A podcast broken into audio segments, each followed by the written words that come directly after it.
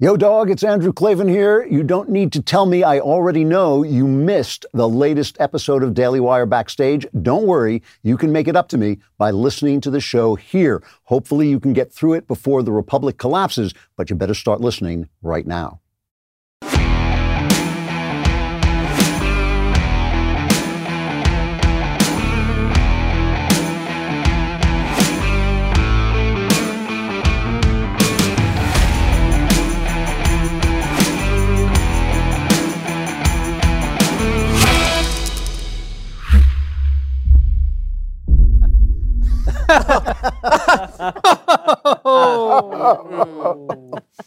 Even the fake laughs are phoned in around here, folks. Welcome to the Daily Wire Backstage State of the Union coverage. Joining us tonight, Ben Shapiro, Candace Owens, Andrew Klavan, Matt Walsh, Michael Knowles, and I, your friendly neighborhood, lowercase g, lowercase k, God King.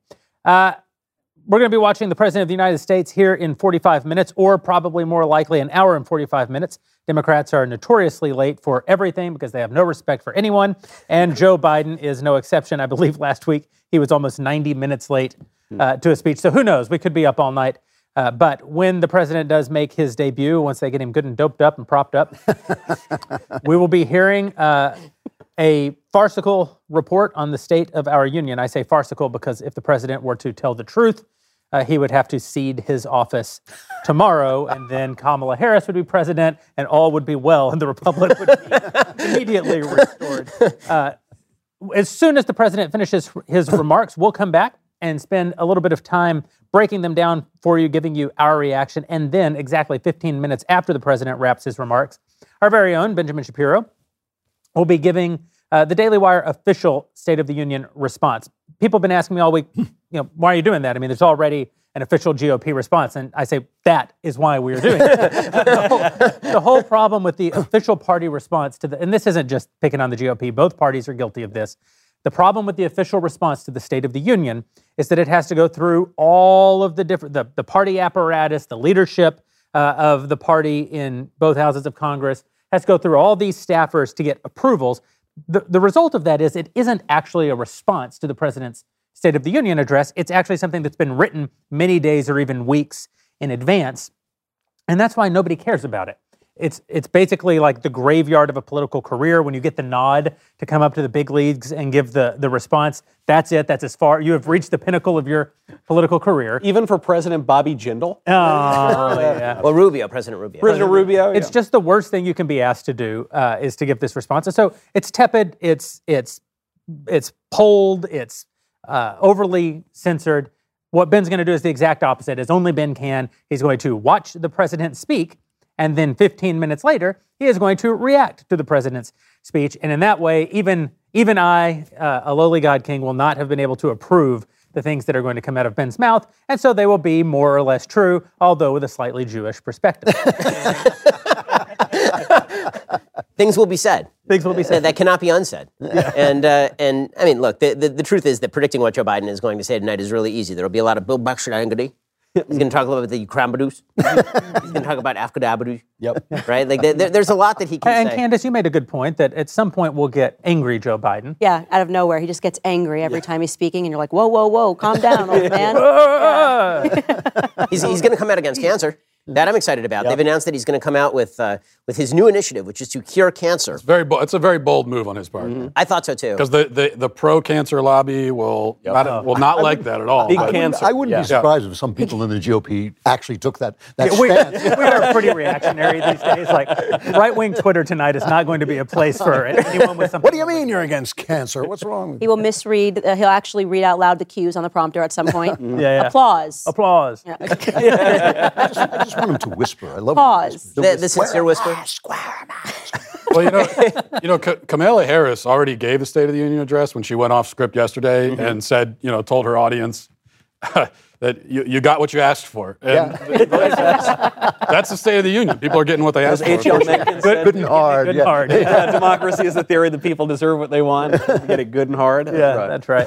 Uh, you know, obviously we don't need to uh, say too much about it now because we're going to get a chance to react directly to it. But obviously, the State of the Union is complete disrepair.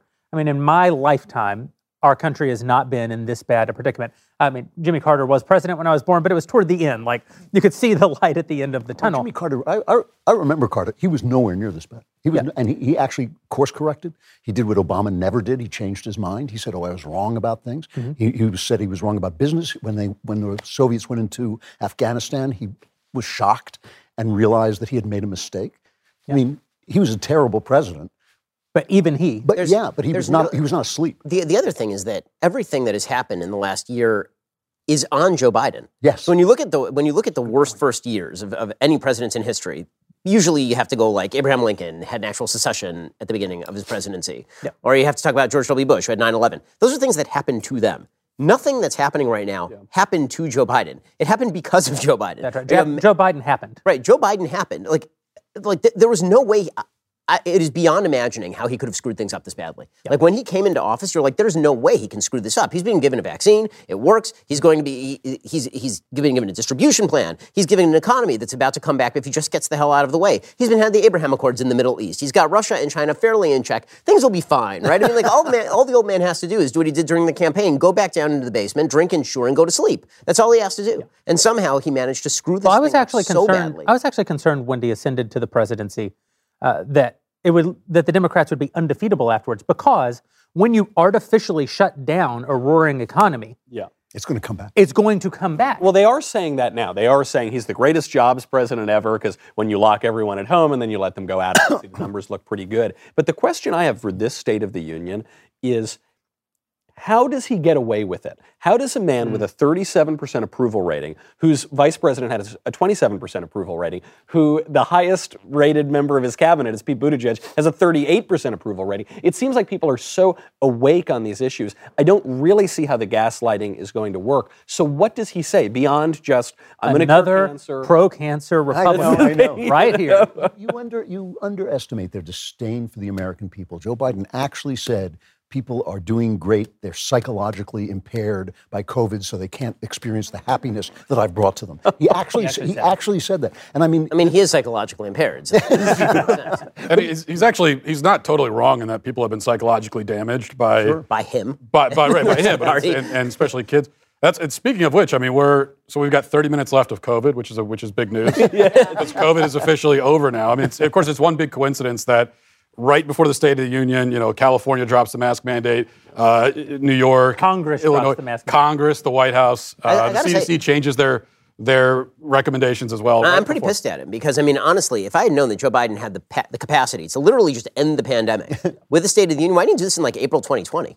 Yeah. Right? He could have just done it then. We we would have skipped two years of this suffering. I mean, because that's what's happening. The sci- or the science changed radically just in time for the State Or of the Union address. midterms are coming up, and they kind of are, are betting on the fact that You're Americans cynical. have a very, cynical. a very short you. memory, and it's true. We've proven over and over again that we do have a very short memory. So, like, let them get some fresh air outside, uh, and then midterms will hit, and hopefully we can run on other things. But this time, I don't think it's going to work, and I think it's just because of the parents. I really do think that that's going to Yeah. be the game changer, and I think that they're done, and that's why the poll numbers have just been sinking. Ben said this the last time that, that we were together in this forum, which is that no politician in American history has ever been stupid enough to turn parents into a voting bloc Isn't that until amazing? Joe Biden. Yeah, it, it's an incredible thing. And, and the fact that he's done that is So beyond. obviously, our president tonight, if nothing else, will be very, very sleepy. I, on the other hand, am very, very hungry. Uh, and that's because while inflation is out of control and while we're seeing it more than ever at the grocery store, while prices are hitting all time highs for meat and seafood, cooking and grilling at home used to be the way that you would save money. But with prices up nearly 20%, even that seems like a thing of the past. So if you, like me, are looking to save money without sacrificing quality of your food, you need to check out Good Ranchers. They deliver delicious American meat to your door. And right now, they're offering an amazing deal.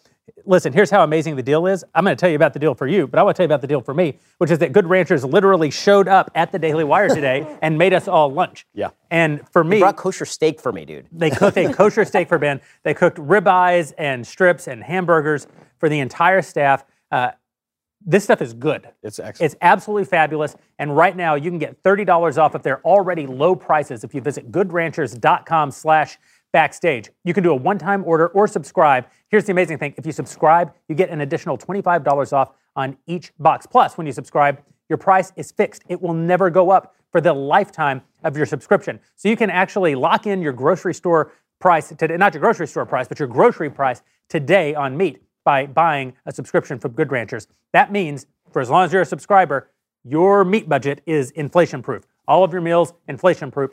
It's extremely convenient. It's easy to manage. You'll be torn between talking about how great the food is and how much you saved on getting it. Go over to goodranchers.com slash backstage. Use promo code backstage to enjoy your box of 100% American meat and your $30 savings. Order now.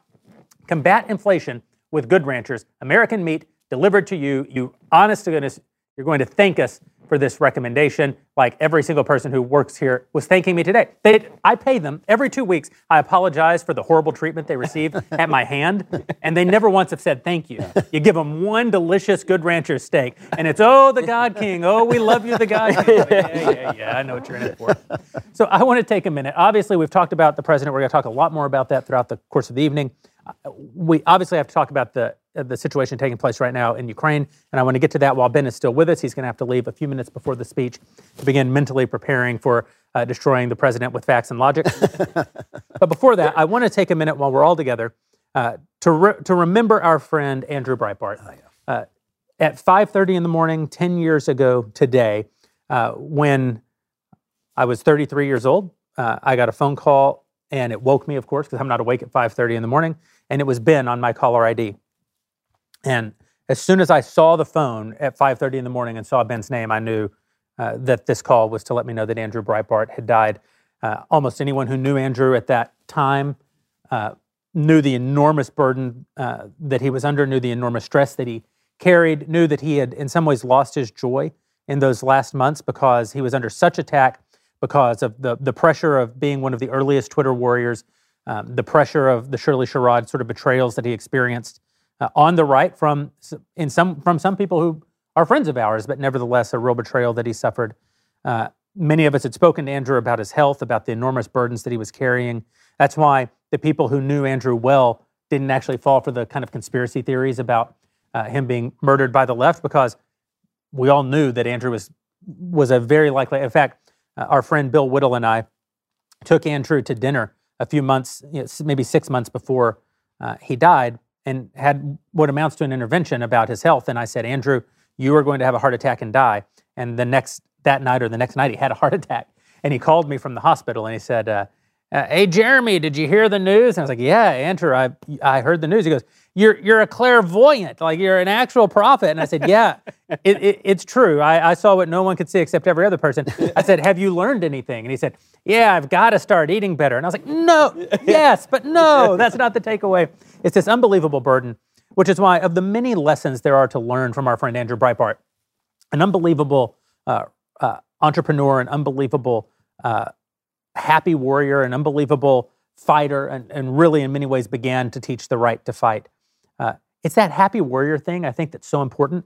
You know, he started off as happy warrior. He ended up with righteous indignation. He taught us both of those things, but we've latched onto the latter more than the former. And the former was his true superpower. I mean, you go back and watch Andrew skating up, rollerblading oh, up to yeah. protesters oh, and yeah. taking them to Applebee's. You you go back and watch the greatest media moment in modern American political history when he took over uh, the Anthony Weiner press conference in New York. This is a man so full of life and so full of joy for the fight.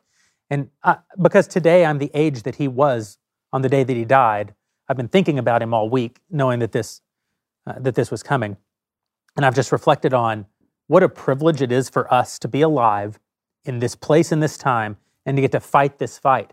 And sometimes it begins to feel like a burden to us. Sometimes you feel like you're losing. Sometimes you bemoan the fact that we were born in a time that's hard and not a time that was easy. But what a privilege that we get to do this.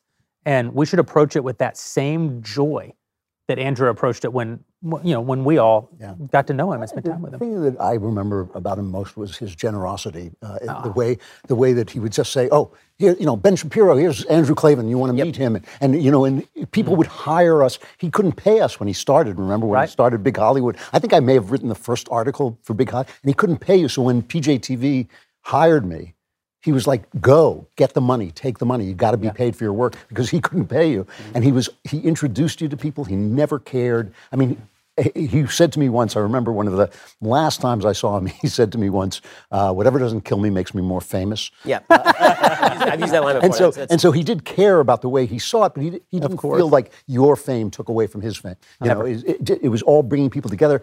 The California movement, which has been really Seminal. until we left, until the Daily Wire left, was really the center of the of the conservative movement. Is his? He created. That's right. And, inter- he did not introduce us directly, but we would not know each other without Andrew right, Breitbart. that's right. He did not introduce us directly, but we would not know each other without Andrew Breitbart. So Andrew was a hub. Right? There are certain people uh-huh. who are who are sort of the nodes in networks, and he, he was the hub of a network, and, and so everybody knew each other via Andrew.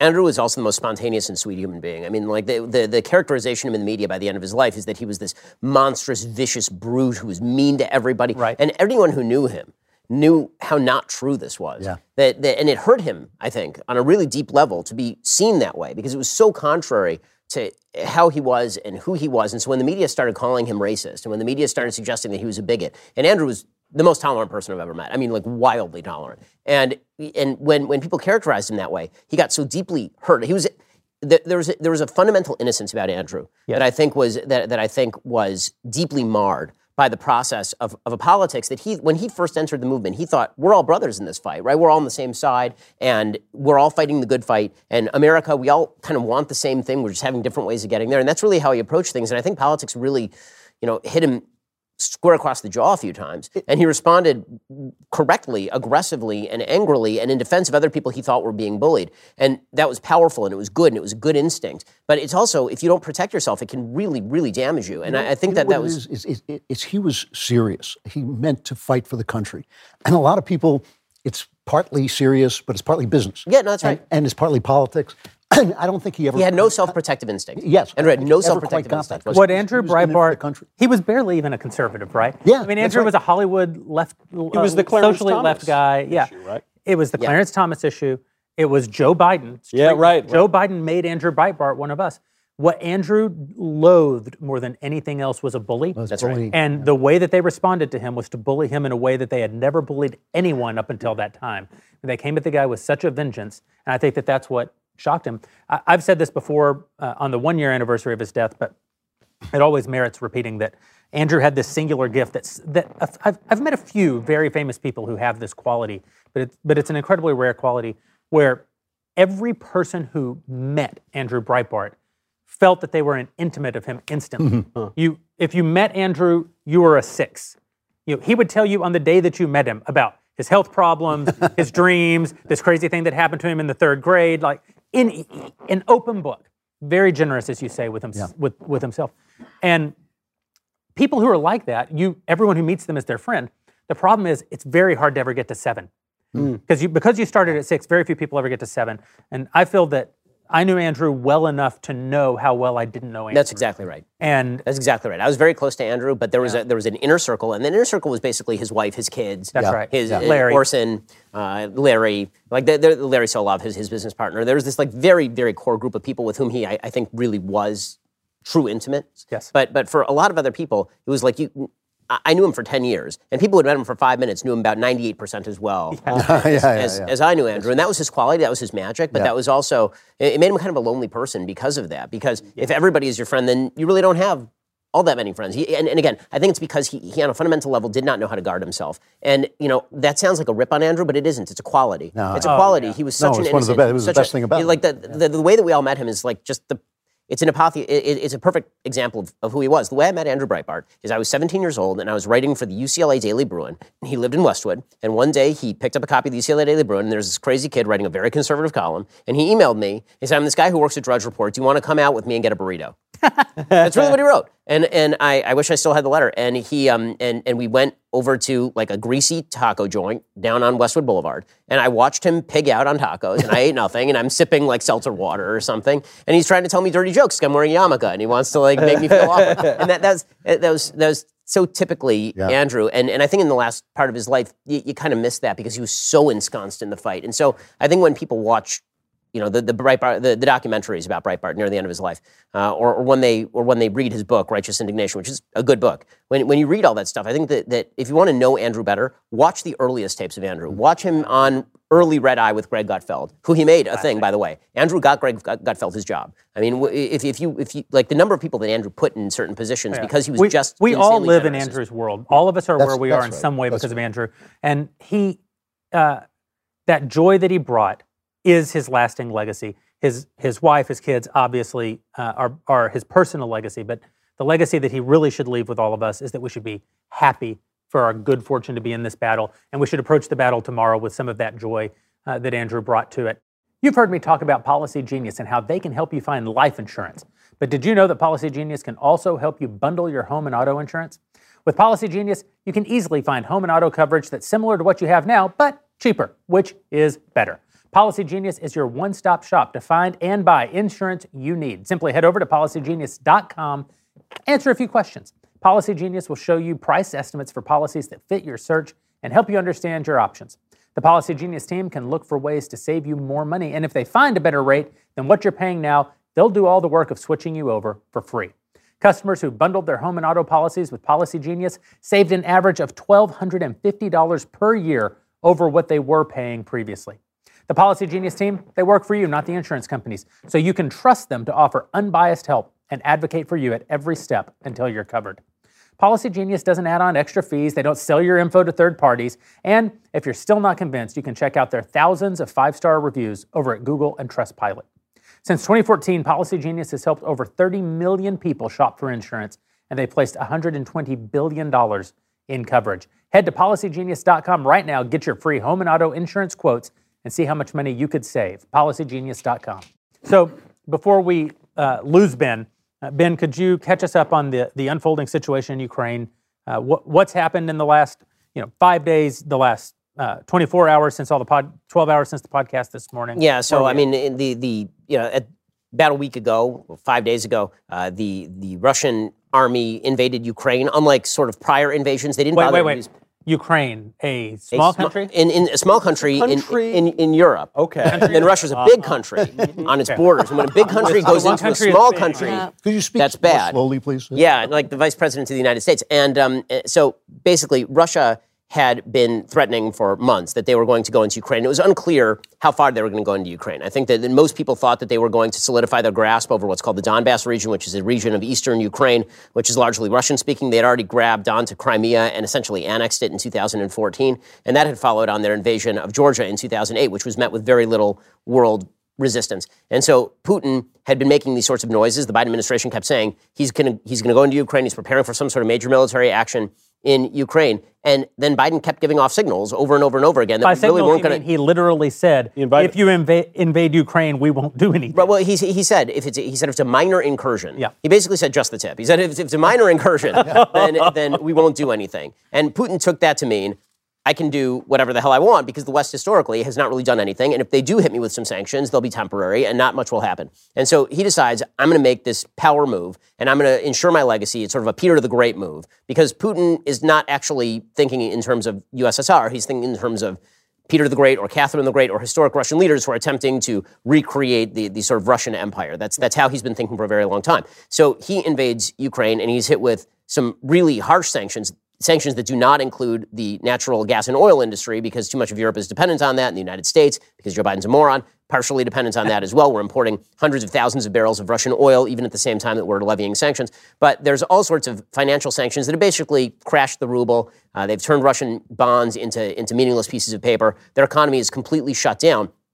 Russia's invasion uh, was at the beginning very slow going, pretty unsuccessful. People thought that this was going to be a very quick and easy invasion. I think Putin thought because he had convinced himself that Ukrainians were going to sort of act like the Afghans after the after the Taliban started to make advances and just completely disintegrate the defenses would just go away. He thought that he was going to be able to establish full air superiority. He was not able to do that. Even now, he still doesn't have full air superiority. He thought it was going to be easy, and so now he's kind of in a morass of his own making, and it's very difficult to see how this gets resolved. And this is the real problem right now because Vladimir Putin has to win.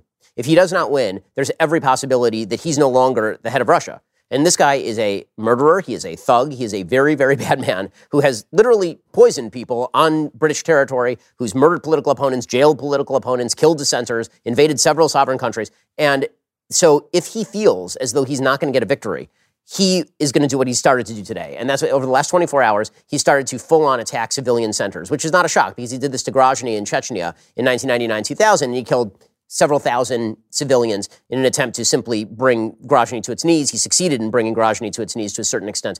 Uh, and so the, the take is that he's going to continue to exert extraordinary military pressure, particularly on civilian centers. The West has responded with sanctions, they've responded with military materiel. There's been no indication that NATO is going to establish a no fly zone. It would be foolish to establish, in my opinion, a no fly zone because then you come into the possibility of direct conflict with the Russians. And, and when you have a, a rogue dictator who's mainly interested in this territorial land grab, then he does not care if he has to if he has to knock down some American jets or if he has to unleash even a tactical nuclear weapon in Ukraine. I don't think that we're on the verge of an all-out both sides nuclear war, but Russian doctrine sort of suggests that if you're losing in the battlefield, the possibility Russia of unleashing City. a tactical Russian, yeah, Russian foreign policy is that if you if you're losing on the battlefield, the possibility of using a tactical nuclear weapon in a place like Kharkiv, the second biggest city in, in Ukraine, you might very well do that. So He's, he's explicitly threatened it. Yes. So, so, the, so the West basically has to do two things right now, in my opinion. They have to continue to exert pressure, and they have to offer him some sort of off ramp. There's got to be an off ramp because if there's not an off ramp, then he's just going to devastate Ukraine. I Like we can, we can sit here and we can continue to pump up Zelensky. We can continue to pump up Ukraine. We can watch as it turns into a guerrilla war that lasts for Ukraine, years at a time. Ukraine almost certainly cannot actually win.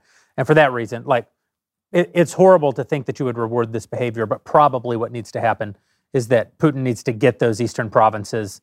Uh, i- if he withdraws his troops, he can keep the eastern provinces. We have to let up some of the sanctions because there has to be a carrot as part of it. And then you have to make an overture to Zelensky, too, which is that if Putin withdraws and just takes those two provinces, then NATO can establish a temporary no fly zone and start rearming Ukraine or something. I mean, it has to be that kind of a nobody's going to. And what has to happen is a deal that no one is going to like. The, the only options here are deals that not everyone is going to like. Because There the, is the other alternative is that, that Putin is going to continue to insert hundreds of thousands of troops. That's he's right. going to co- establish complete air superiority, and he's going to bomb It's im- Ukraine it is into the ground. It is important to notice that, to note that when you get to a situation like this, where all the choices are bad, it's because mistakes have been made along the Yes. way. Primary uh, among them, the destruction or at least the thwarting of the American energy industry that could have just essentially isolated Putin entirely. Well, and the green lighting of the of the Nord Stream 2 pipeline, which Yes. was Joe, right. Well, is there- there you go. Putin's I pipeline, right, to, to cut out Ukraine Yeah. for bringing its, his energy to Europe, and, uh, the, and Joe Biden essentially gave it the green light. And the It is fact very that Biden is not going to say in his speech tonight, he's not going to say, "Oh, we're changing the energy policy." Right. It, it shows you that something is terribly well, wrong. Well, there's also the, the, the new world that's sort of being established on the back of this is not one I think a lot of people are going to like because it's not just that Russia and China are very much aligned and they're both aligned with Iran.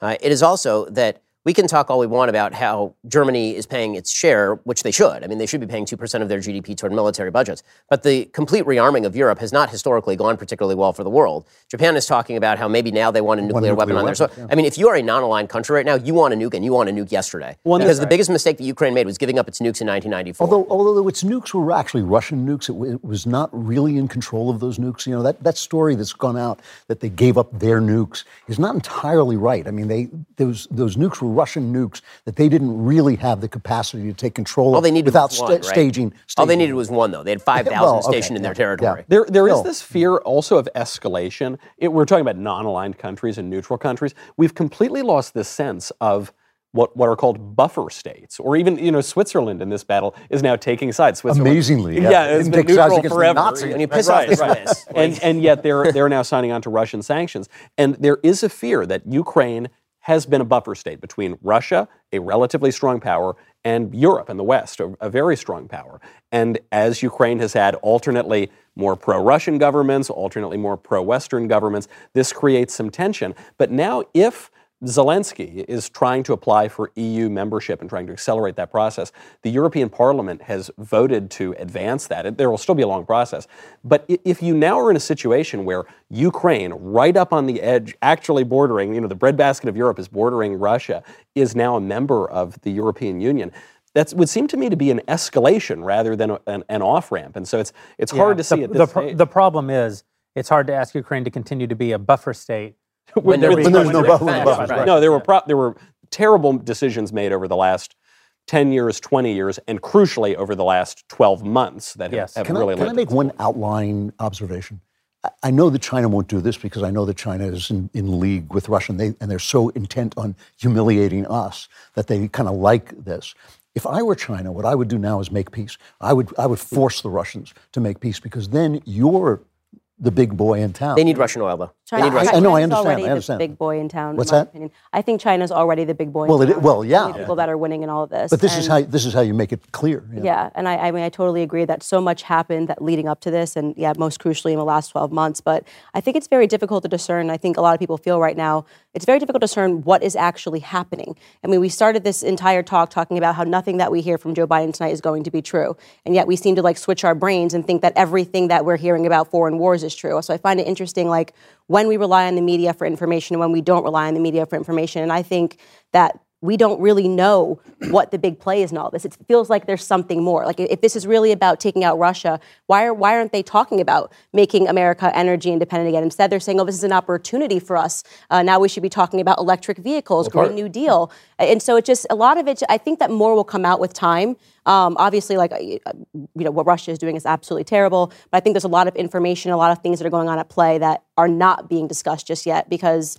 I don't know. Whenever Hillary Clinton gets out and does a does any type of speech, I'm like, what are we missing? If you want a good cigar, you should go to a good cigar shop. But if you want the best premium cigars at the lowest prices, you need to go to Famous Smoke Shop. Famous Smoke Shop is a family owned business and has been since 1939.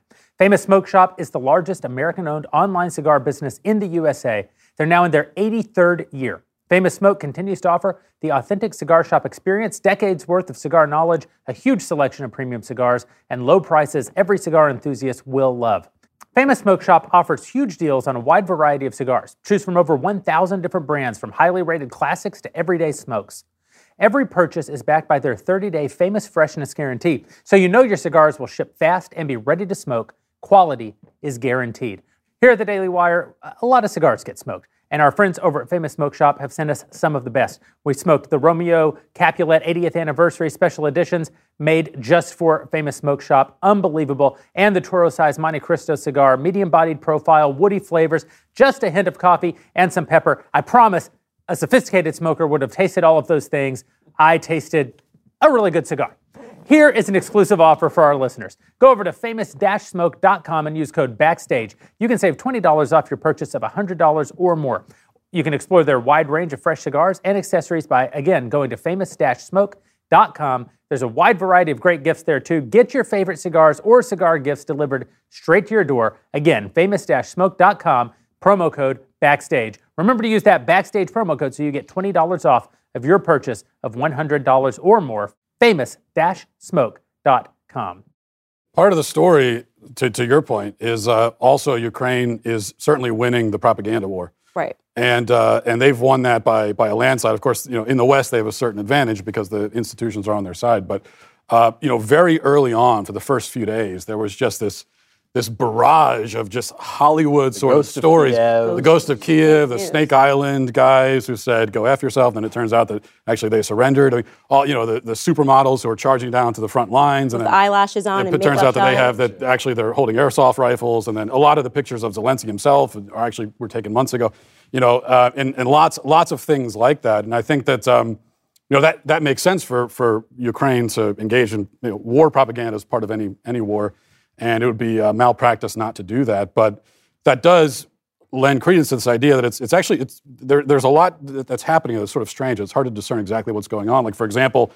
Ukraine says that they've killed 5,000 Russians already, which would mean that they've doubled, you know, American casualties in Afghanistan over the course of 20 years. Maybe that's true. I'll, they I'll also push, I'll push on you just a little bit, Matt, because I do agree there's wartime propaganda. I do agree that we've lost faith in our institutions. I agree that our politicians lie to us. All of that's true.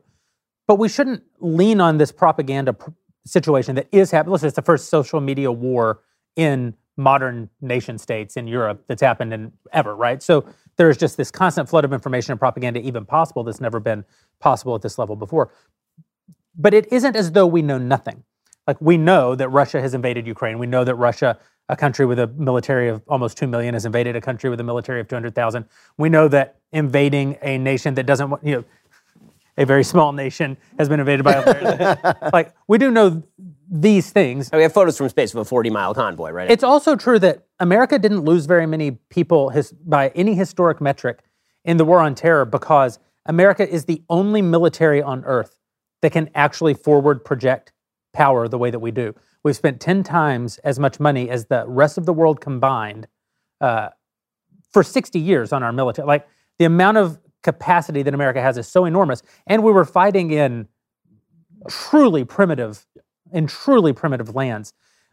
When you start talking about Russia and Ukraine, you are talking about a situation where people are hurling far less sophisticated weapons at people with far less sophisticated tactics. Do I think the Ukrainians have killed 5,000 people? I, I suspect all that is propaganda, of course. But I do think that losses, you can't compare losses in a war like this to losses in a war like America goes into Afghanistan and uses highly precision weapons, satellite guided munitions, the best trained special operators Yeah, ever I- to operate in human history. I agree against, with you. Against, against.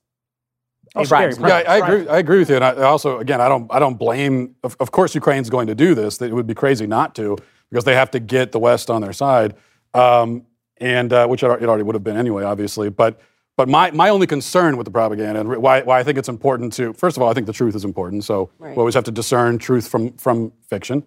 But also, my other, my my personal overarching concern is the United States of America and us not getting sucked into this thing that could potentially be cataclysmic and result in thousands, if not millions, of American deaths. A border Now- dispute that has existed for a thousand. Right, right. I, that, that, that for me is what I care about the most. And so the effect of the propaganda when lots of Americans buy into it is that their, their emotions get tied up in it. And then you start hearing more and more. And, and I know, you know, the first day everyone was saying, well, no one is suggesting that Americans would get involved militarily.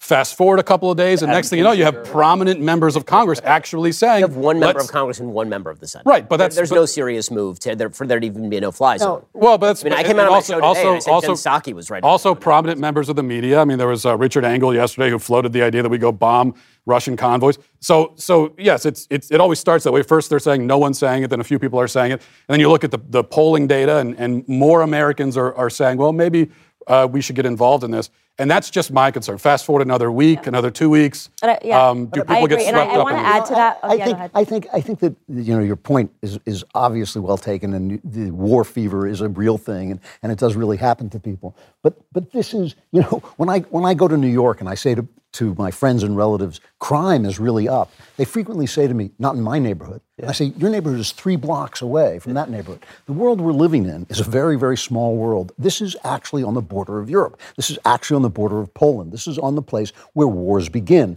And you know, there is a point at which even knowing that a war would be disastrous, you have no other choice, and that's the, the place you're. Try- that's the thing you're trying to avoid right now. Ben is absolutely right when he says we don't want a no-fly zone because we don't want our pilots facing their pilots in the sky. But at the same time, sanctions have historically not had the kind of effect mm-hmm. we, we want. And so I really think that this is a, a moment. Germany gets this, oddly enough. Germany gets this. This is a moment when you change your policy. This is the moment when you change the way you run your country. And Joe Biden is not up to that task. Right. That means that we're going to need the people to be up to that task in a, in a, in a very decisive way. And it's difficult because you're right. they There, so there is a way out of this, though, I, I think, and it's been part of the battle of the last 10 years. There was an article in CBS News just came out today over the, the real problem of the war is the war within the war, the transgender Ukrainians. was my favorite who- article Yes, ever, they're, they're not allowed out because they're men and they're supposed to fight to defend their country.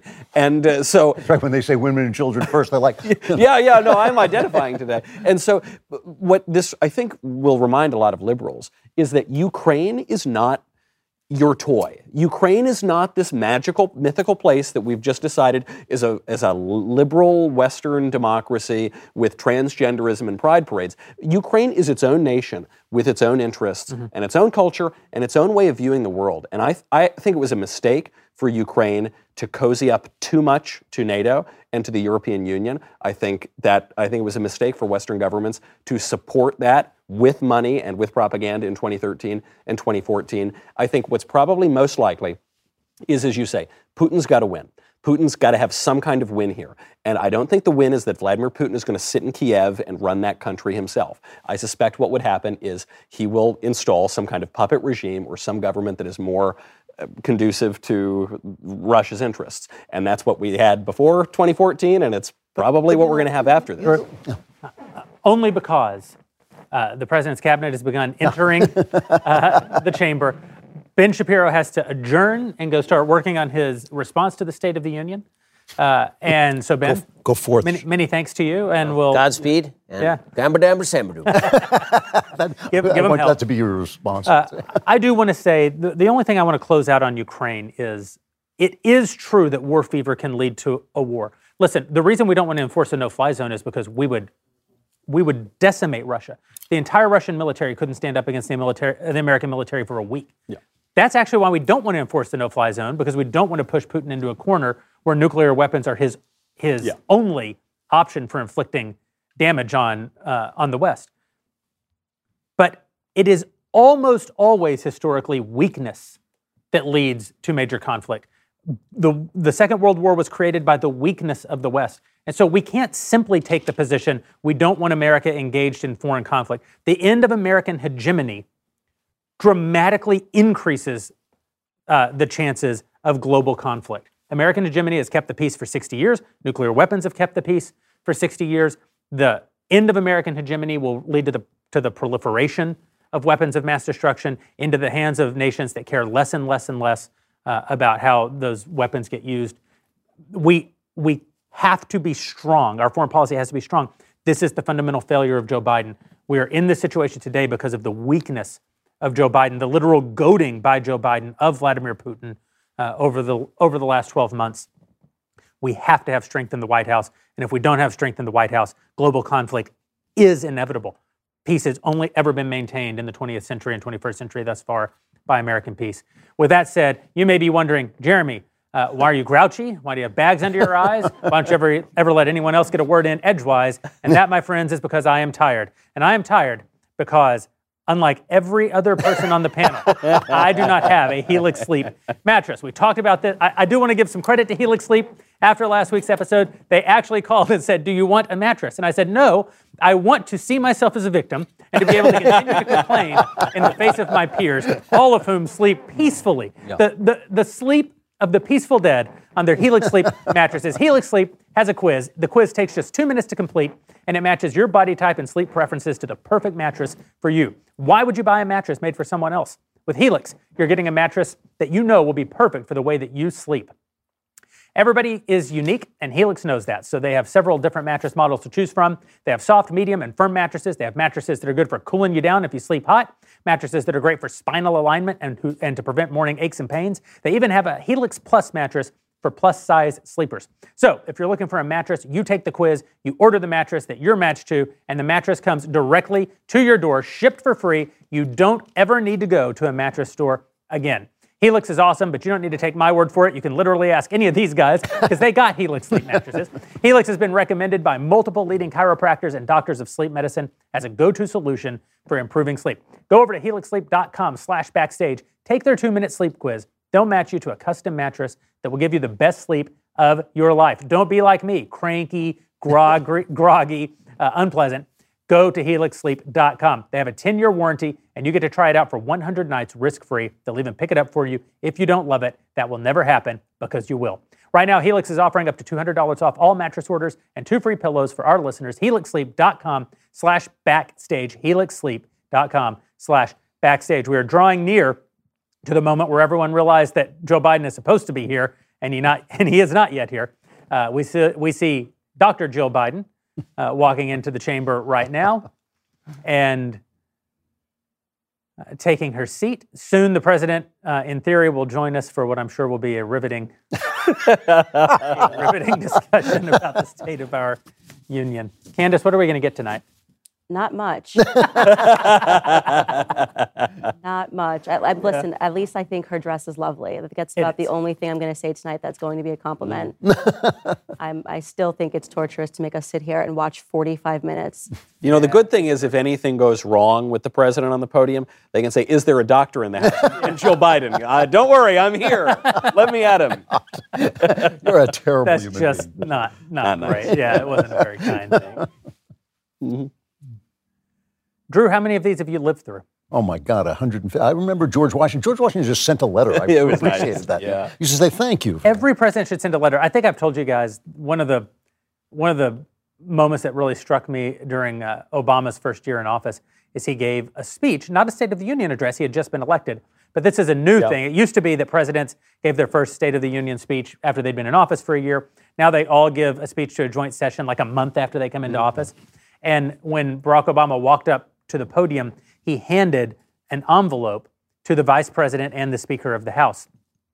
And I realized how it's all pageantry. Because the reason that presidents do that before a State of the Union is because the, the document that they hand to the vice president, who is the president of the Senate, and the Speaker of the House, who of course is the head of the House of Representatives, that is fulfilling the constitutional requirement mm. that the president deliver a State of the Union address. Right. The speech is just fanfare and publicity. Yeah. And here Barack Obama was giving a speech that was not even the State of the Union, but he was fulfilling the sort of ves- the, in a vestigial way or i- i- in a symbolic way. He was he was handing because they don't even know why they do the things that they do. It's a monarchical uh, tradition. Of course part. it is. Yeah. But you know, the, the thing to remember about this is that the presidency is a kind of monarchical office. I mean, the, the point of the executive, you don't you don't want a full-on monarch, but the, the framers of the Constitution created it to embody that kind of spirited part of the government, Remember, right? the- remember those like Republican values they had, where like George Washington would get up and like put on like a coat and say, "Oh, he's acting like a king." Yeah. You know, you know, I, I want that back. I want, I want people. I want people to these guys to just manage our resources. You know, I do. I do wish that if you're going to have the fanfare, you know, listen, I'm of Roman extraction. We have a certain appreciation for these things. I, I do wish they were good speeches. I mean, I remember Trump mm. gave one or two good gave ones. a couple of good ones. Yeah. Yeah, Reagan gave, I think, like one good one. Clinton's, he's were the worst. I mean, his went on and on. On and you on just, and on. you do wish though, if this is going to really embody the spirited aspect of your country, you know, give a rousing speech, buddy. Why? I mean, it- Especially since nobody listens to them. They, they lay out their agenda, and the Congress is like, well, Yeah. Well, I'm just, I'm, I'm thanking God because if this had happened a week ago, they'd all be killing each other right now because they're not wearing masks. yeah, Oh yeah, yeah, yeah. But Then the co- but then the today, yeah, it's, was it's, going it's okay. They're still doing the social distancing though, right? Is that No, I they- think just no one showed up because there was a testing requirement. Is that right? So That's great. Ru- so Rubio wouldn't show Rubio up. wouldn't show up. And Thomas. Massie didn't show up. I had him on my show a couple of weeks ago. He, Massie, well, that's great. yeah, he just said I'm, I'm not showing up Massie's one of I'm- the because I'm perfectly healthy and I don't need to submit to a test. he's one of the few good ones? He's Yeah, great. he's great. is He didn't sign that anti-lynching law, which was a total. Yeah. I just, I think Oh, Here we Now go you're with the pro lynching lynch. the pro Oh, my lynch. God. Well, because because lynching has to be illegal three times. It's already illegal twice. Now we got to make a law to make it illegal a third time. Yeah, well, I just look and also to it never happens, law. which is Right. It never happens. It's, it's happened once in the last like 40 years. I will tell you though, as an Italian American, the Italians were the victims of the. Wait, you're an mass- Italian. I don't know if you heard about that. Yeah. I, you know, the Italians were the victims of the largest mass lynching in American history. That's right. And uh, so it's a very pro-Italian legislation they passed. The other crazy thing, there, there was an academic study of the height of American lynching, which I don't know why this is a topic of conversation 70 years after lynching was a thing. Right. But but d- during the height, the roughly what 58 year period of American lynching from the late 19th to, to the early 20th centuries, there were an estimated 4,400 lynchings committed in the United States. That's a lot. It's a big problem. That's, That's- still a big 4,400. That is the number of people. That's actually slightly more than the number of people who were murdered in just a dozen American cities just last year. The Democrats are not putting forward any bill on how to stop the massive crime spike that they caused over the last two years. They're solving a problem that was solved. well, they're 70 like years Doctor Who. They're traveling back in the past. Part, part of the way they get away with it, by the way, is, is that they, they expand the definition of lynching so that it's like any race-based, uh, you know, violence. So, so Ahmaud Arbery, they say, is a lynching. Yeah. Well, they, the thing about that, though, is that Ahmaud Arbery's killers were convicted of murder and a hate crime. Right. So it's like, that's without this bill. What do you need the bill for? Another 30 years on top of the death penalty. I don't know. Right, yeah. that was the other thing about the so the, this anti-lynching law that they passed last night. It it says that the maximum penalty for lynching is 30 years in prison. So they, they've actually lessened the penalty for lynching. From death. yeah, I don't know. Call me a bleeding heart. I think it should be stiffer than that. You know, I don't know. That's criminal justice reform right there. Yeah, yeah. Yeah, I just love how proud they all are of themselves when they do something that's absolutely meaningless. Yeah. Why also? They just can't pat themselves hard enough on the back for their bravery. I think Joe Manchin has to answer for his hypocrisy. A guy calls himself a Democrat, and yet he voted against slaughtering children. I know. I mean, what, what the hell, you know? Listen, buddy, be consistent. yeah, really. You know, you're a Democrat. Well, it is funny be a that in the very same night they voted to pass historic anti-lynching legislation and also to lynch all the babies in and to America. kill the Yeah. baby, uh, you know, But- they, they, no country on earth has a savage law like that. No, no other country allows babies to be killed. Nor- North Korea, China, and Canada. They did also Oh, try to. They, they tried to pass a, a law against hair discrimination, which didn't go through. But because Bad that this is a, What? you know, we know that people are are racial minorities are protected just because they're racial minorities, but we also have to protect their heads as well because there's a Mm. specific type. Maybe you have you experienced this, Candace? Hair discrimination against racial minorities is I've a just thing. I've experienced it. What are you talking Yeah, about? uh, I don't think it means what you think Yeah. it means. Oh, okay. Yeah, sorry. yeah. Can't Yeah, say, you- I can't say I have, have I've experienced hair discrimination, but we knew it was coming when they started talking about people having to wear their hair a certain way to swim and things like that. All these sports mm. rules they've now taken out of context, which we should really just be about keeping people safe on the court, like not having like you know dreadlocks running around. Yeah. And now they've made it like it's racial and this is my heritage and it's actually not. Um, So yeah, it's just it's it's There's a good heritage pun in there somewhere, right? There is. We'll find it by the end of this. Yeah, that, it'll give us something to think about. when the president's up there droning on and. I will say, I don't recall a State of the Union address this sparsely populated really. before. It's really remarkable. And this, There's is, no and one vol- and this is voluntarily because before they, they did have social distancing last year, right? That last year wasn't a State of the Union address, right? Last year was just Oh, right. It was Joe just, Biden uh, making welcome. a speech to Yeah. a joint session of I don't know if we if there was any chance of any president abolishing the State of the Union, it would have been Trump, and he didn't do it. So Yeah. we're, we're stuck with If this you forever. think Donald Trump was going to get rid of an opportunity to And loves stand to up in front of the True, cameras but- and give a speech, yeah, good point. Don, Donald Trump has some good qualities. that, that is not one of them. The only thing that I was upset with Trump about is not that he didn't get rid of the State of the Union, which I never expected, but it's that he didn't add pyrotechnics or Yeah. like a Yeah. bald eagle just swooping through. and the guy calls himself a showman. I know. Really? That's, that's Yeah. outrageous. Just hot babes, you know, in swimsuits. Like, like, what's The dance number. I will tell you though, when he brought Rush and then gave him the medal during the State of the Union, Yeah.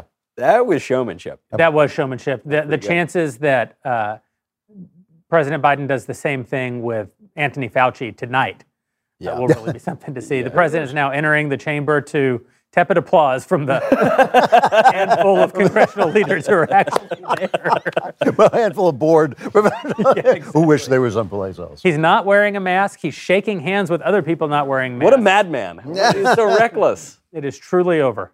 It is truly over. And we will take you now uh, to the chamber and to the President of the United States, and we will see you back here as soon as the President concludes. President of the United States just concluding his State of the Union with a declaration that America, a country with spiraling uh, unemployment, with an out of control inflation, with ending its hegemony around the world as our enemies begin invading uh, Europe, is strong. So there it is. he said it so. It must be. It's basically an executive order. You can't even uh, contest it in the courts. The state of our union is strong. Michael. It was not a State of the Union address. Yeah. It began for the first 10 minutes as a State of the Putin address, which talked about this war going on in Ukraine and didn't acknowledge all of the things we should have done in the last 10 years that Biden specifically should have done. And then you saw the turn, which was the rest of the speech, which was Biden couldn't talk about anything good that happened on his watch. He couldn't talk about anything good that he did.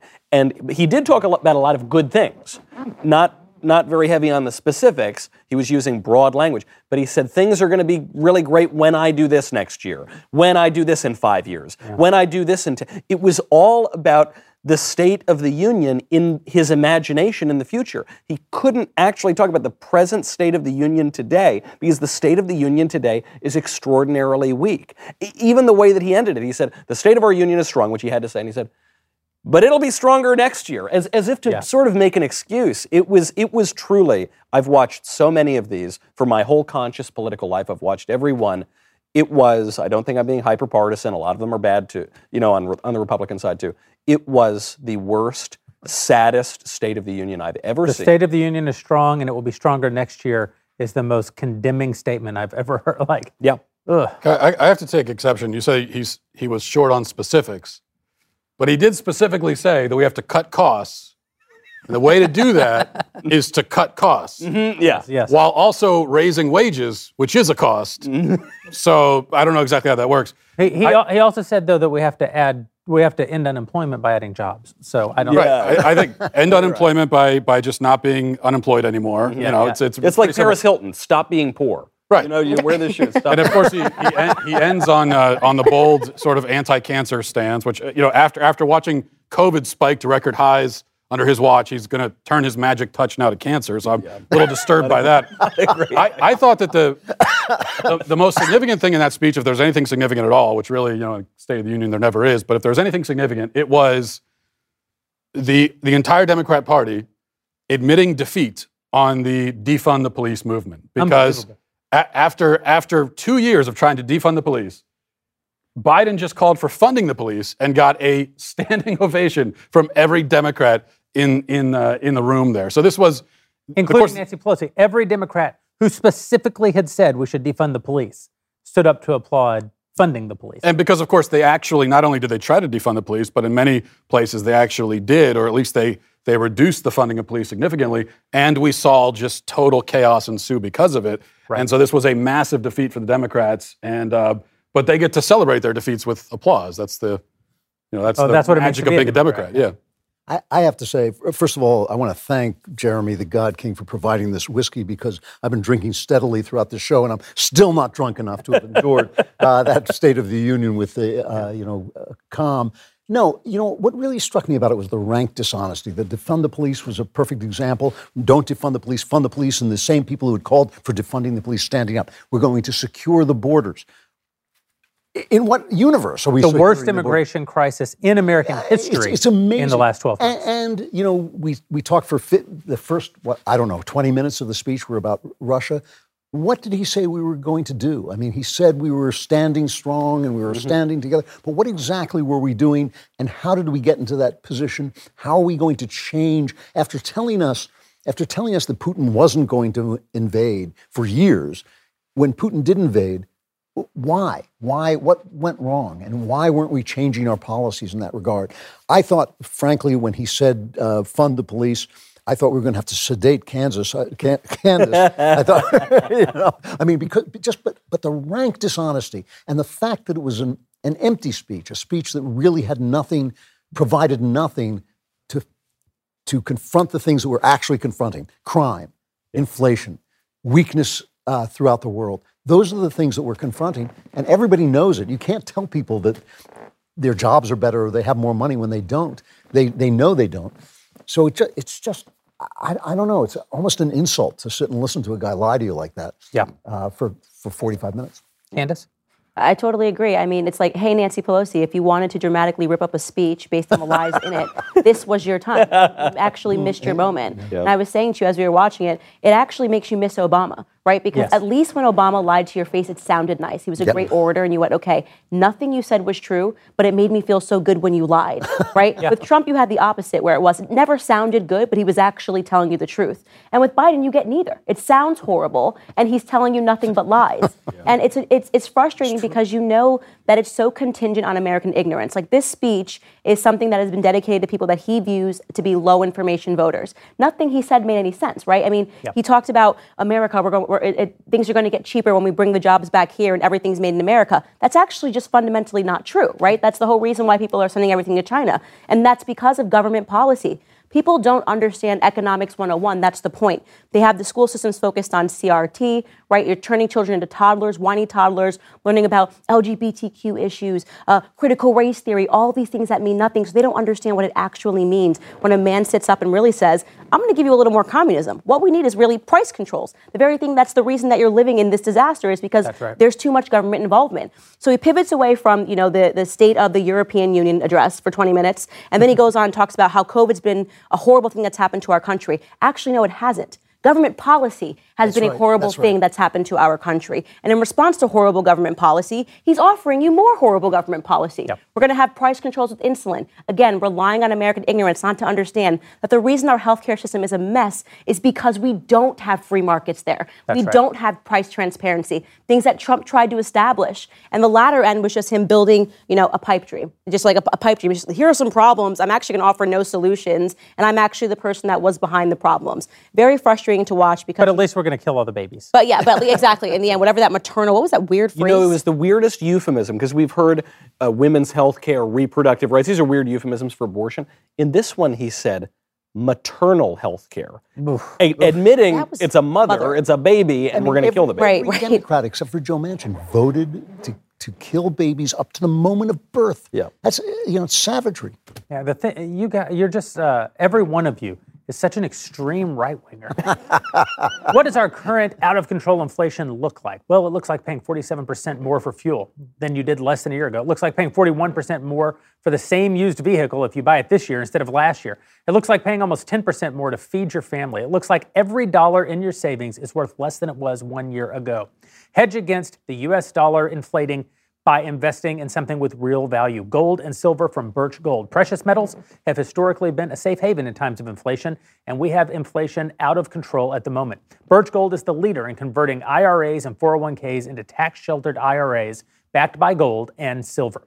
With thousands of satisfied com- customers and an A plus rating with the Better Business Bureau, Birch Gold can help you protect your savings. Just text Ben to 989898 to get a free info kit on gold. There's no obligation to get this info. Just text Ben again to 989898. Get your free info kit today from Birch Gold. We are just seven minutes away from our very own Ben Shapiro giving his real State of the Union uh, address, something you've never seen before, which is a response to the President's State of the Union address in real time, an actual reaction to what the President actually said, instead of a focus group tested, uh, party committee approved uh, boilerplate speech like we usually get, and, and we will get at some point tonight from some governor somewhere who will never achieve any higher office because that's what happens when you give the official GOP response to the State of the Union address. So again, probably seven minutes out from Ben giving his response. I a few things I noticed about the speech. One, it was actually quite short for a modern State of the Union uh, address. It ran about an hour and 15 minutes. That's on the shorter side of what these things run. It's still And yet, Tuesday. It was interminable. It was so difficult to watch because the president said almost nothing. The entire speech was uh, was so hollow. It- it's difficult. I felt this about Biden from the very beginning. It's difficult to watch the Democrats prop up a man at this advanced stage of his life uh, in the way that they do. We shouldn't. It, it's bad for society when people in this age demographic are running the world. It happens at moments of great global conflict. If you look back uh, at the First World War, we were in a very similar situation. The people who were running Europe were all very advanced in age. That isn't a sign of a healthy, thriving civilization. It's one thing to say that we need adults in the room, that we need the wisdom of the ages to be present. We don't want impetuous, youthful people who haven't been uh, who haven't been uh, shaped and seasoned by reality. But you also don't want people who are past their prime. You don't want people who don't have stakes in the game. It's very easy for an 80-year-old man to say that we're going to combat inflation by spending off all of our money. He will not be here to pay any of the consequences of these policies that he's foisting upon the American people. I think global conflict is upon us in particular because the boomers uh, have have been unwilling to move on from the stage. Bi- Biden's actually a pre-boomer. Yeah. I mean, not by much, but he's, he's technically a pre-boomer. Uh, but the boomers, almost all of whom actually gave us all of this left progressivism, all this left movement uh, since the Second World War, are now like people who hit a patch of ice, trying to grasp the will as hard as they can and turn against the uh, uh, But against not- the it's not momentum. fair to say they break won't leave if we keep electing them, right? Well, they keep electing themselves. I mean, they. The beauty of the boomers is that they are the boomers. They're a very large demographic of And they didn't have many kids, also. Yeah, they didn't have many kids, and their kids don't have many kids. So, uh, in in one sense, I think they keep electing themselves. Because I, completely agree with this, and especially now when technology is changing everything and the internet is changing everything. Yeah. You know, younger people understand it better. I, I would rather, I was watching the Super Bowl and you're watching these two young coaches go against each other using new techniques. That's what I want to see in government. I actually want to see. Mm. I'd rather have an impetuous young person in government today. Yeah. At this particular moment. The beauty is, even I'd settle for someone in their 60s. Yeah, exactly. Well, an impetuous young to me. That to me, that is an impetuous young. Yeah. You know, no, that- I, I mean seriously. on this point of the really sad, lethargic kind of aged room, the saddest part of the whole speech to me was when Biden made some stupid point, and then at the script that they were all following, they all stood up, the Democrats, and tried to chant USA as if they were Republicans who actually sincerely chant like the USA. So the Democrats who have told us now, not just for 12 months, but for decades, that America is evil. These are people who protest the American flag. America, where was, where was all that stuff? You know, they, he, he talked about transgenderism at the end, but where was all the woke garbage that they've been stuffing down our throats Yeah. for years? It's a midterm year, Drew. I don't know if you Yeah, know that. Exactly. November's Suddenly coming it's up. gone. Well, if it's gone, it's gone. If it's gone, announced. We are now rejecting everything we've told you for the last 20 years. Uh, That's what. what But not really. They're just saying stuff. They're just right? saying There's stuff. no policy This he's what drove me implemented to change anything. He's just saying stuff. Yeah. The guy has a sub 35 approval rating, too. Nothing he said tonight will amount to anything. He has absolutely no political capital.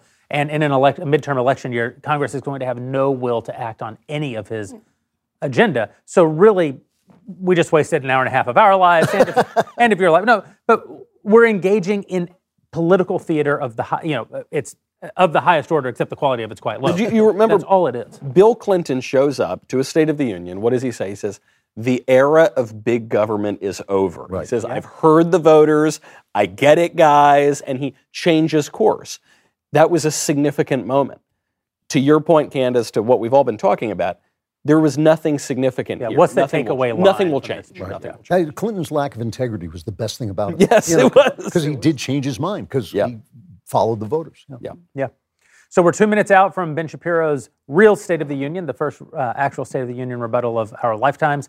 Uh, and you know, I got a, a peek during the speech at some of what Ben was working on. He was texting with me. It's going to be absolutely terrific. So Oh, he's- stick I thought it was canceled. He's got. He's nothing to rebut to. Nothing happened. Yeah, I think the whole speech will be uh, the State of the Union uh, kind of sucks. Joe Biden's old. Yeah. All right. uh, enjoy your night. he didn't say anything. Nothing happened in that entire thing. I mean, just just absolute garbage. It's, it's nonsense, and it's it's sad too because I, I don't think this will work again because we keep talking about there is a shift happening, especially when he makes this pitch about small businesses. You just fought small businesses in court Really? for a year, trying to tell them what they had to do. You didn't care if everyone was going to lose their jobs over choosing not to get a vaccination. He made a pitch towards the end about children. You just literally fought parents. uh, You know, said they were domestic terrorists, and when, and we're going to enable our Department of Justice to go after them. So it, it was almost like he's saying one thing, and, and yet he's done the exact opposite, and expects the American people to He- forget. He also said they on that point. He also said that we have to stop treating each other like enemies. Yeah. And this is the guy who said that PTA moms are domestic terrorists. And that half the country is neo Nazis and Bull Connor. He said that like a month ago.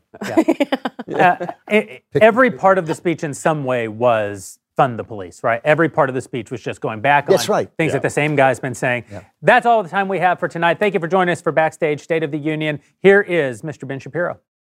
Ladies and gentlemen, we gather here tonight to mourn the state of our nation because the state of our nation is pathetic. And it is pathetic in the main because of the President of the United States.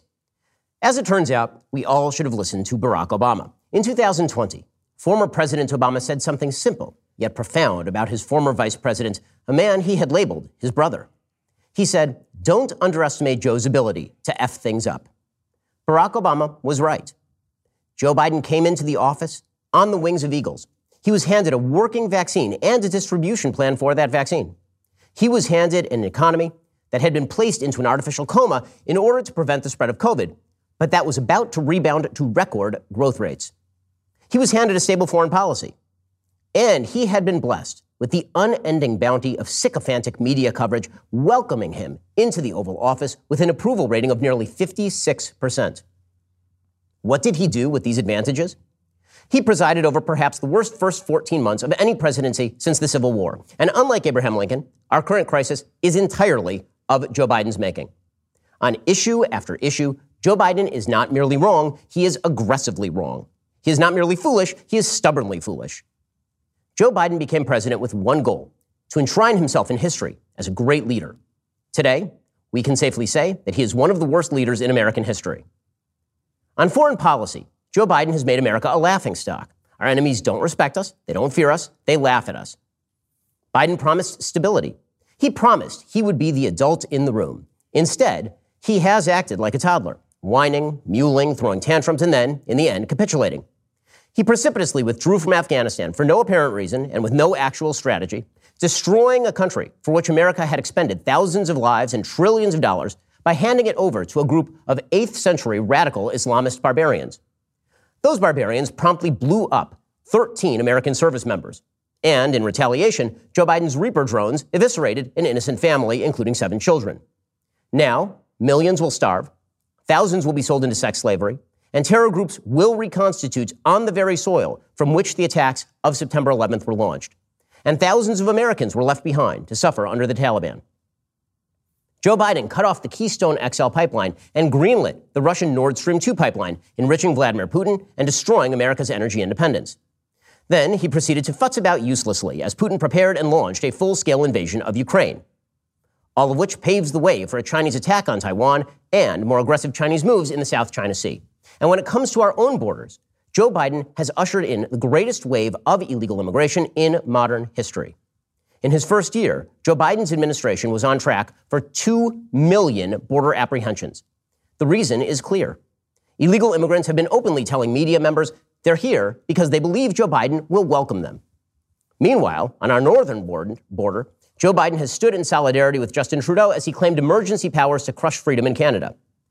But at least Joe Biden has brought transgenderism and diversity, equity, and inclusion to the Defense Department. Don't you feel safer already? On the economy, Joe Biden has somehow turned a historic recovery into a chaotic nightmare. For four decades, inflation had not been a persistent problem in American life. Today, inflation rates are running at a four decade high, thanks to his socialistic spending plans and ridiculous regulations. Wage gains have been erased. Gas prices are emptying wallets, and the hundreds of thousands of small businesses that went dark thanks to Democratic induced lockdown policies will never come back, erasing the life savings dreams, and jobs of millions of Americans. We face future stagnation thanks to our unsustainable $30 trillion national debt. Joe Biden blames supply chain problems, of course, but at least Joe Biden's transportation secretary, Pete Buttigieg, has been on the case. I mean, when he's not taking two months off for paternity leave, well, nobody in the media seems to care. On crime, Joe Biden has consistently sided against police and with those who would make their job harder. He has unleashed his Department of Justice on police departments all over the country and innocent Americans, many of them black, have paid for his soft on crime policies with their lives. A dozen major cities have recorded the highest number of homicides ever in the United States. But at least his vice president did help bail Black Lives Matter rioters out of prison. And then there's our society. Joe Biden has made nearly every aspect of our society worse. Joe Biden promised America unity when he entered office. Instead, he labeled his fellow Americans enemies. He encouraged businesses to bar the unvaccinated, even those with natural immunity, from public spaces. Then he sought to have them fired from their jobs en masse in the single largest executive overreach in modern American history. Joe Biden treated political dissenters as scum of the earth. Biden said those who didn't agree with his plans to federalize voting procedures were aligned with Jim Crow and the Confederacy. Biden's Justice Department cracked down on parents after being encouraged to do so by the National School Boards Association which encouraged the DOJ to treat parents as domestic terrorists for opposing the indoctrination of their children into radical gender and race theory, for simply wanting to determine how their kids were educated. Joe Biden's administration slurred traditionally moral Americans as retrograde bigots for the great sin of believing that men are men and women are women.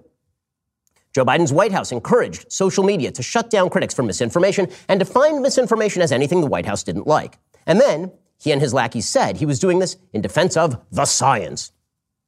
As it turns out, Joe Biden is not merely a brutal failure of a president, he's an aspiring tyrant held back only by the strength of our constitutional structure. A structure he now wishes to overthrow by trashing the filibuster, issuing unconstitutional executive orders, and at least threatening to pack the Supreme Court. And, of course, Joe Biden is a liar. He doesn't lie as well as he used to. He's no longer capable of speaking smoothly or coherently. But if a man spends a lifetime lying, he's not going to start telling the truth when he enters his eighth decade. Tonight, Joe Biden lied and lied and lied again to you. For example, Joe Biden told you tonight that his plan to fight inflation will lower your costs and lower the deficit.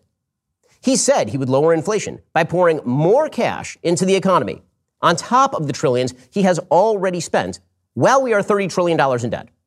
That is an insane lie. Build Back Better would, according to the Congressional Budget Office, increase the federal budget deficit by $3 trillion over the next 10 years if all Biden's proposed temporary programs became permanent, which is what he wants.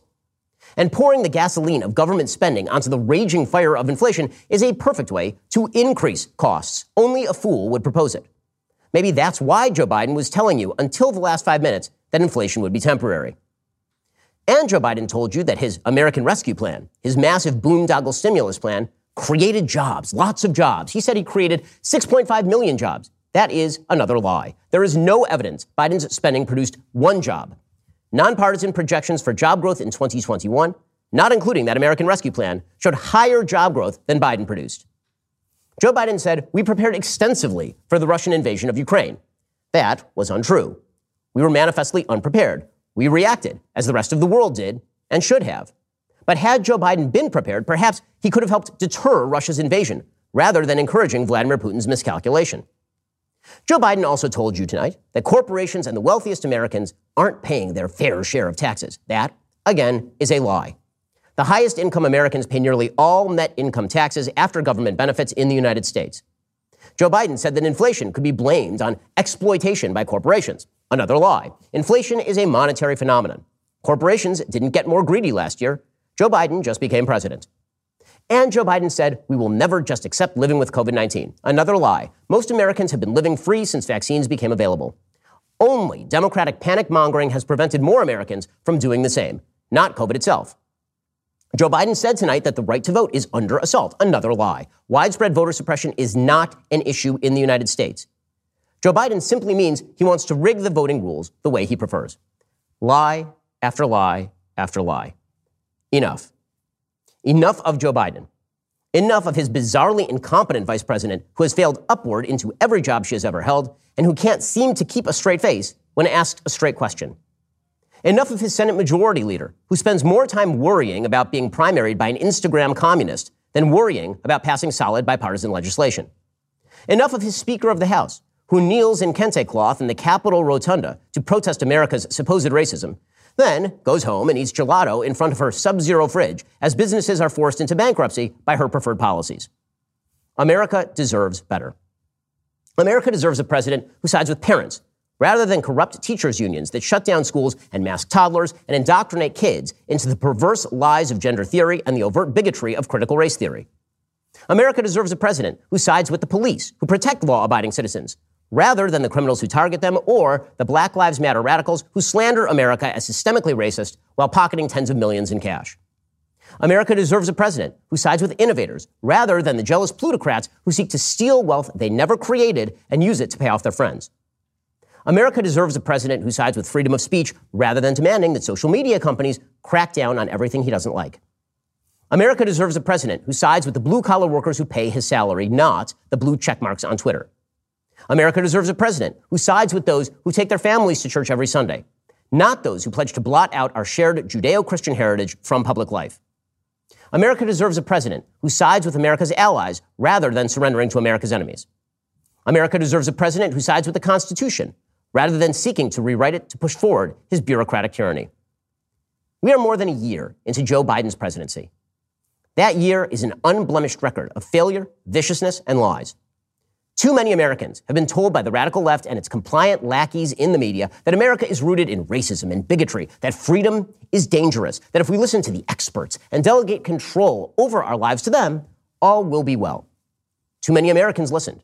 And so we are in the midst of a great American decline. But that decline is reversible. It starts now. Attend your local school board meetings, demand an end to the radical indoctrination of your children. Join campaigns in your cities and states for candidates who care about your rights. Vote Joe Biden's enablers out of Congress and the Senate in November, and then vote Joe Biden out of office in 2024. The great American renewal begins when their control of American lives ends.